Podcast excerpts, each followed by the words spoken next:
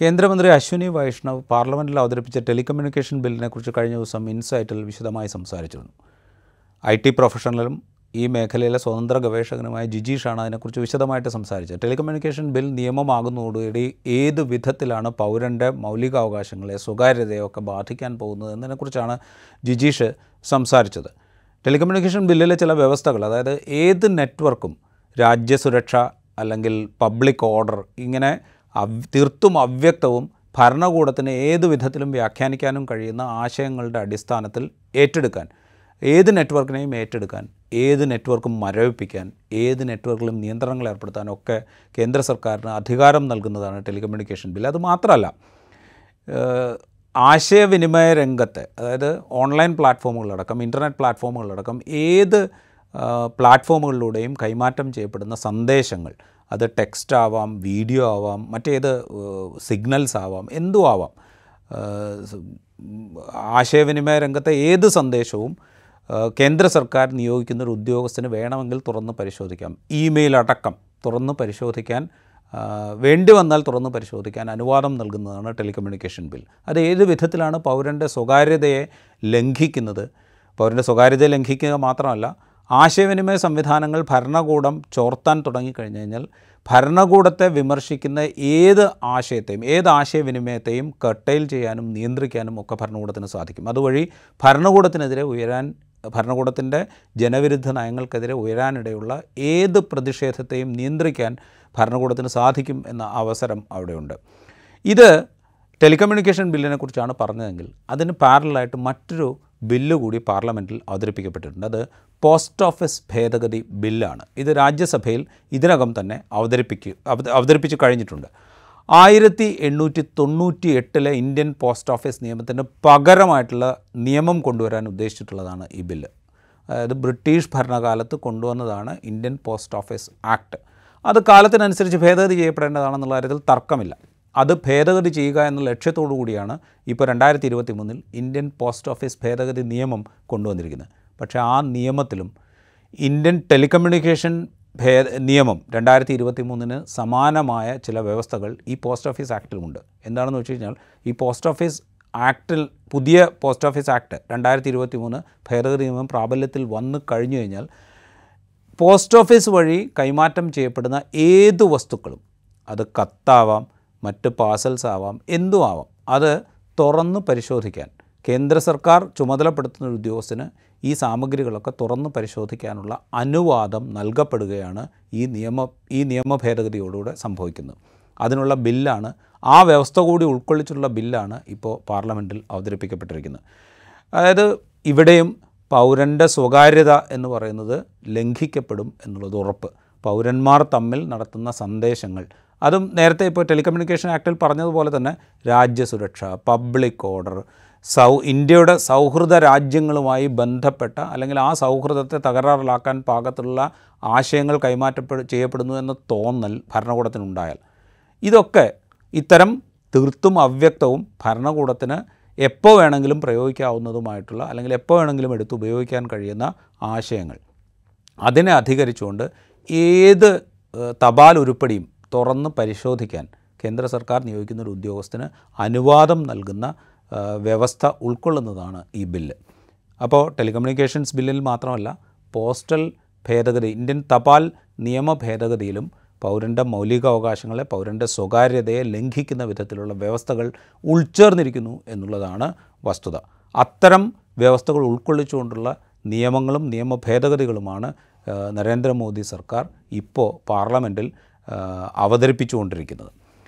പ്രതിപക്ഷാംഗങ്ങളെ കൂട്ടത്തോടെ സസ്പെൻഡ് ചെയ്തിരിക്കുന്നു. അതുകൊണ്ട് തന്നെ പ്രതിപക്ഷത്തിന് ഭൂരിപക്ഷമില്ലെങ്കിൽ കൂടി പ്രതിപക്ഷത്തിന് ഈ നിയമ ഭേദഗതികളെ തടയാനുള്ള കഴിവ് അംഗബലത്തിന്റെ അടിസ്ഥാനത്തിൽ ഇല്ലെങ്കിൽ കൂടി ഈ നിയമവ്യവസ്ഥകളിലെ ഗുരുതര സ്വഭാവം അല്ലെങ്കിൽ ഇത് പൗരന്റെ മേൽ നടത്തുന്ന കടന്നുകയറ്റം സ്വകാര്യതയ്ക്ക് മേൽ നടത്തുന്ന കടന്നുകയറ്റം ഇതൊക്കെ പ്രതിപക്ഷത്തിന് പാർലമെന്റിൽ ചൂണ്ടിക്കാണിക്കാനുള്ളൊരു അവസരം പോലും നിഷേധിക്കപ്പെടുകയാണ്. ആ അവസരം പോലും നിഷേധിച്ചുകൊണ്ട് ഈ നിയ- നിയമ ഭേദഗതികൾ ഈ ബില്ലുകളൊക്കെ അംഗീകരിക്കപ്പെടാനുള്ള സാധ്യതയാണ് മുന്നിൽ നിൽക്കുന്നത്. ഇത് പറയുമ്പോൾ നമ്മൾ കുറച്ച് പഴയ കാര്യങ്ങളിലേക്ക് കൂടി പോകേണ്ടതുണ്ട്. ആയിരത്തി തൊള്ളായിരത്തി എൺപത്തി ആറ് എൺപത്തി ഏഴിൽ അന്ന് രാജീവ് ഗാന്ധി ആയിരുന്നു പ്രധാനമന്ത്രി. കോൺഗ്രസ്സിന് വലിയ ഭൂരിപക്ഷം അതായത് ഏതാണ്ട് നാനൂറ് സീറ്റിന് മുകളിൽ ലോക്സഭയിൽ കോൺഗ്രസ്സിന് അംഗബലമുണ്ടായിരുന്നു. അക്കാലത്ത് സമാനമായിട്ടുള്ള ഒരു നിയമം പാർലമെന്റിൽ അവതരിപ്പിക്കപ്പെട്ടിരുന്നു. ഇപ്പോൾ അവതരിപ്പിക്കപ്പെട്ട പോസ്റ്റ് ഓഫീസ് നിയമ ഭേദഗതിക്ക് തുല്യമായ ഭേദഗതി ബില്ലിന് തുല്യമായ ഒരു ബില്ല് അന്ന് രാജീവ് ഗാന്ധി സർക്കാർ പാർലമെന്റിൽ അവതരിപ്പിച്ചു. രണ്ട് സഭകളും അത് പാസ്സാക്കുകയും ചെയ്തു. ഇതേ വ്യവസ്ഥ അതായത് തപാൽ ഉരുപ്പടികൾ വേണ്ടി വന്നാൽ തുറന്ന് പരിശോധിക്കാൻ കേന്ദ്ര സർക്കാർ ചുമതലപ്പെടുത്തുന്ന ഒരു ഉദ്യോഗസ്ഥന് അധികാരം നൽകുന്ന ഇതേ വ്യവസ്ഥ അന്ന് ഈ ബില്ലിൽ ഉണ്ടായിരുന്നു. അതായത് ആയിരത്തി തൊള്ളായിരത്തി എൺപത്തി ആറ് എൺപത്തിയേഴിൽ പാർലമെന്റിന്റെ ഇരുസഭകളും പാസ്സാക്കിയ ആ ബില്ലിൽ ഉണ്ടായിരുന്നു. രാജീവ് ഗാന്ധി പ്രധാനമന്ത്രിയായിരിക്കെ കൊണ്ടുവന്ന ബില്ലിലുണ്ടായിരുന്നു ഈ ബില്ലിൽ പാർലമെന്റിന്റെ രണ്ട് സഭകളും പാസ്സാക്കി അന്ന് ലോക്സഭയിലും രാജ്യസഭയിലും കോൺഗ്രസ്സിന് വലിയ ഭൂരിപക്ഷമുണ്ട്. അതുകൊണ്ട് തന്നെ അത് പാസ്സാക്കപ്പെടുക എന്നുള്ളത് വലിയ അത്ഭുതമുള്ള കാര്യമൊന്നുമില്ല.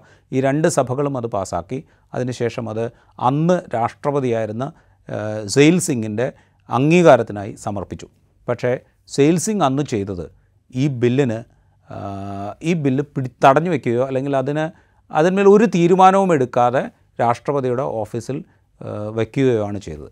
ആ ബില്ല് തിരിച്ചയച്ചിരുന്നുവെങ്കിൽ പാർലമെന്റിലെ ഭൂരിപക്ഷം ഉപയോഗിച്ചുകൊണ്ട് രാജീവ് ഗാന്ധി സർക്കാരിന് ബില്ല് വീണ്ടും പാസ്സാക്കി രാഷ്ട്രപതിക്ക് അയക്കാമായിരുന്നു.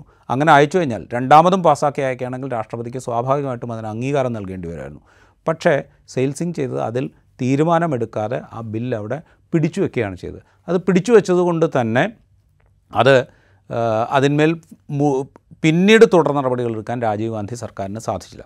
അന്ന് വേറൊരു കാര്യം കൂടെ നമ്മൾ ശ്രദ്ധിക്കണം. രാജീവ് ഗാന്ധി സർക്കാരിന് ഞാൻ നേരത്തെ പറഞ്ഞല്ലോ ലോക്സഭയിൽ നാനൂറ് സീറ്റിലധികം അംഗങ്ങൾ അന്ന് കോൺഗ്രസ്സിനുണ്ടായിരുന്നു രാജീവ് ഗാന്ധി സർക്കാരിന് വലിയ ഭൂരിപക്ഷം ഉണ്ടായിരുന്നു. കോൺഗ്രസ്സിൽ രാജീവ് ഗാന്ധിക്ക് രാജീവ് ഗാന്ധിക്ക് അപ്പുറം രാജീവ് ഗാന്ധി പറയുന്നതിനപ്പുറം ഒന്നും നടക്കില്ലായിരുന്നു. കോൺഗ്രസിന്റെ നേതാവായ സെയിൽ സിംഗ് ആയിരുന്നു അന്ന് രാഷ്ട്രപതി. അതുകൊണ്ട് തന്നെ രാജീവ് ഗാന്ധി ഇടപെട്ടിരുന്നുവെങ്കിൽ ഒരു പക്ഷേ സെയിൽസിങ്ങിന് ഈ ബില്ലിന്മേൽ എന്തെങ്കിലും ഒരു തീരുമാനം എടുക്കേണ്ടി വരുമായിരുന്നു അല്ലെങ്കിൽ അത് തിരിച്ചയക്കേണ്ടി വരുന്നു. പക്ഷേ രാജീവ് ഗാന്ധി അതിന് തയ്യാറായില്ല. സെയ് രാഷ്ട്രപതി അത് പിടിച്ചു വെച്ച സാഹചര്യത്തിൽ അതിന്മേൽ തുടർ നടപടികളൊന്നും സ്വീകരിക്കേണ്ടതില്ല എന്നാണ് അന്ന് രാജീവ് ഗാന്ധി സർക്കാർ തീരുമാനിച്ചത്.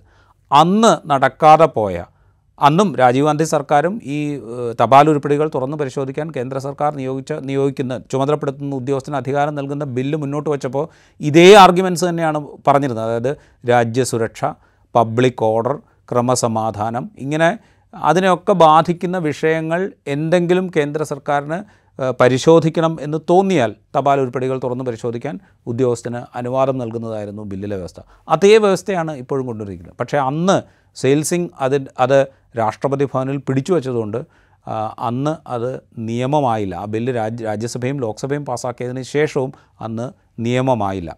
പക്ഷേ ഇപ്പോൾ നരേന്ദ്രമോദി സർക്കാരിന്റെ കാലത്ത് അശ്വിനി വൈഷ്ണവ് ടെലികമ്മ്യൂണിക്കേഷൻ ബില്ല് അവതരിപ്പിച്ചതുപോലെ തന്നെ പോസ്റ്റൽ പോസ്റ്റ് ഓഫീസ് ഭേദഗതി ബില്ലും അവതരിപ്പിച്ചിട്ടുണ്ട്. അത് പാർലമെന്റിന്റെ ഇരുസഭകളും പ്രതിപക്ഷം ഉണ്ടെങ്കിലും ഇല്ലെങ്കിലും പ്രതിപക്ഷത്തിന്റെ പ്രതിപക്ഷ കൂട്ടത്തോടെ സസ്പെൻഡ് ചെയ്തുകൊണ്ട് തന്നെ പ്രതിപക്ഷത്തിന്റെ അഭാവത്തിലായിരിക്കും ഈ ബില്ലുകൾ പാസ്സാക്കപ്പെടാൻ പോകുന്നത്. അത് രാഷ്ട്രപതിയുടെ അംഗീകാരത്തോടുകൂടെ നടപ്പാക്കപ്പെടാനാണ് സാധ്യത. സെയിൽസിങ്ങിനെ പോലെ ഇത് പൗരന്റെ അവകാശങ്ങൾക്ക് മേലുള്ള കടന്നുകയറ്റമാണ് പൗരന്റെ സ്വകാര്യതയ്ക്ക് മേലുള്ള കടന്നുകയറ്റമാണ് എന്ന് തിരിച്ചറിഞ്ഞുകൊണ്ട് അത് പിടിച്ചു വയ്ക്കപ്പെടാനുള്ള സാധ്യത തുലോം കുറവാണ്.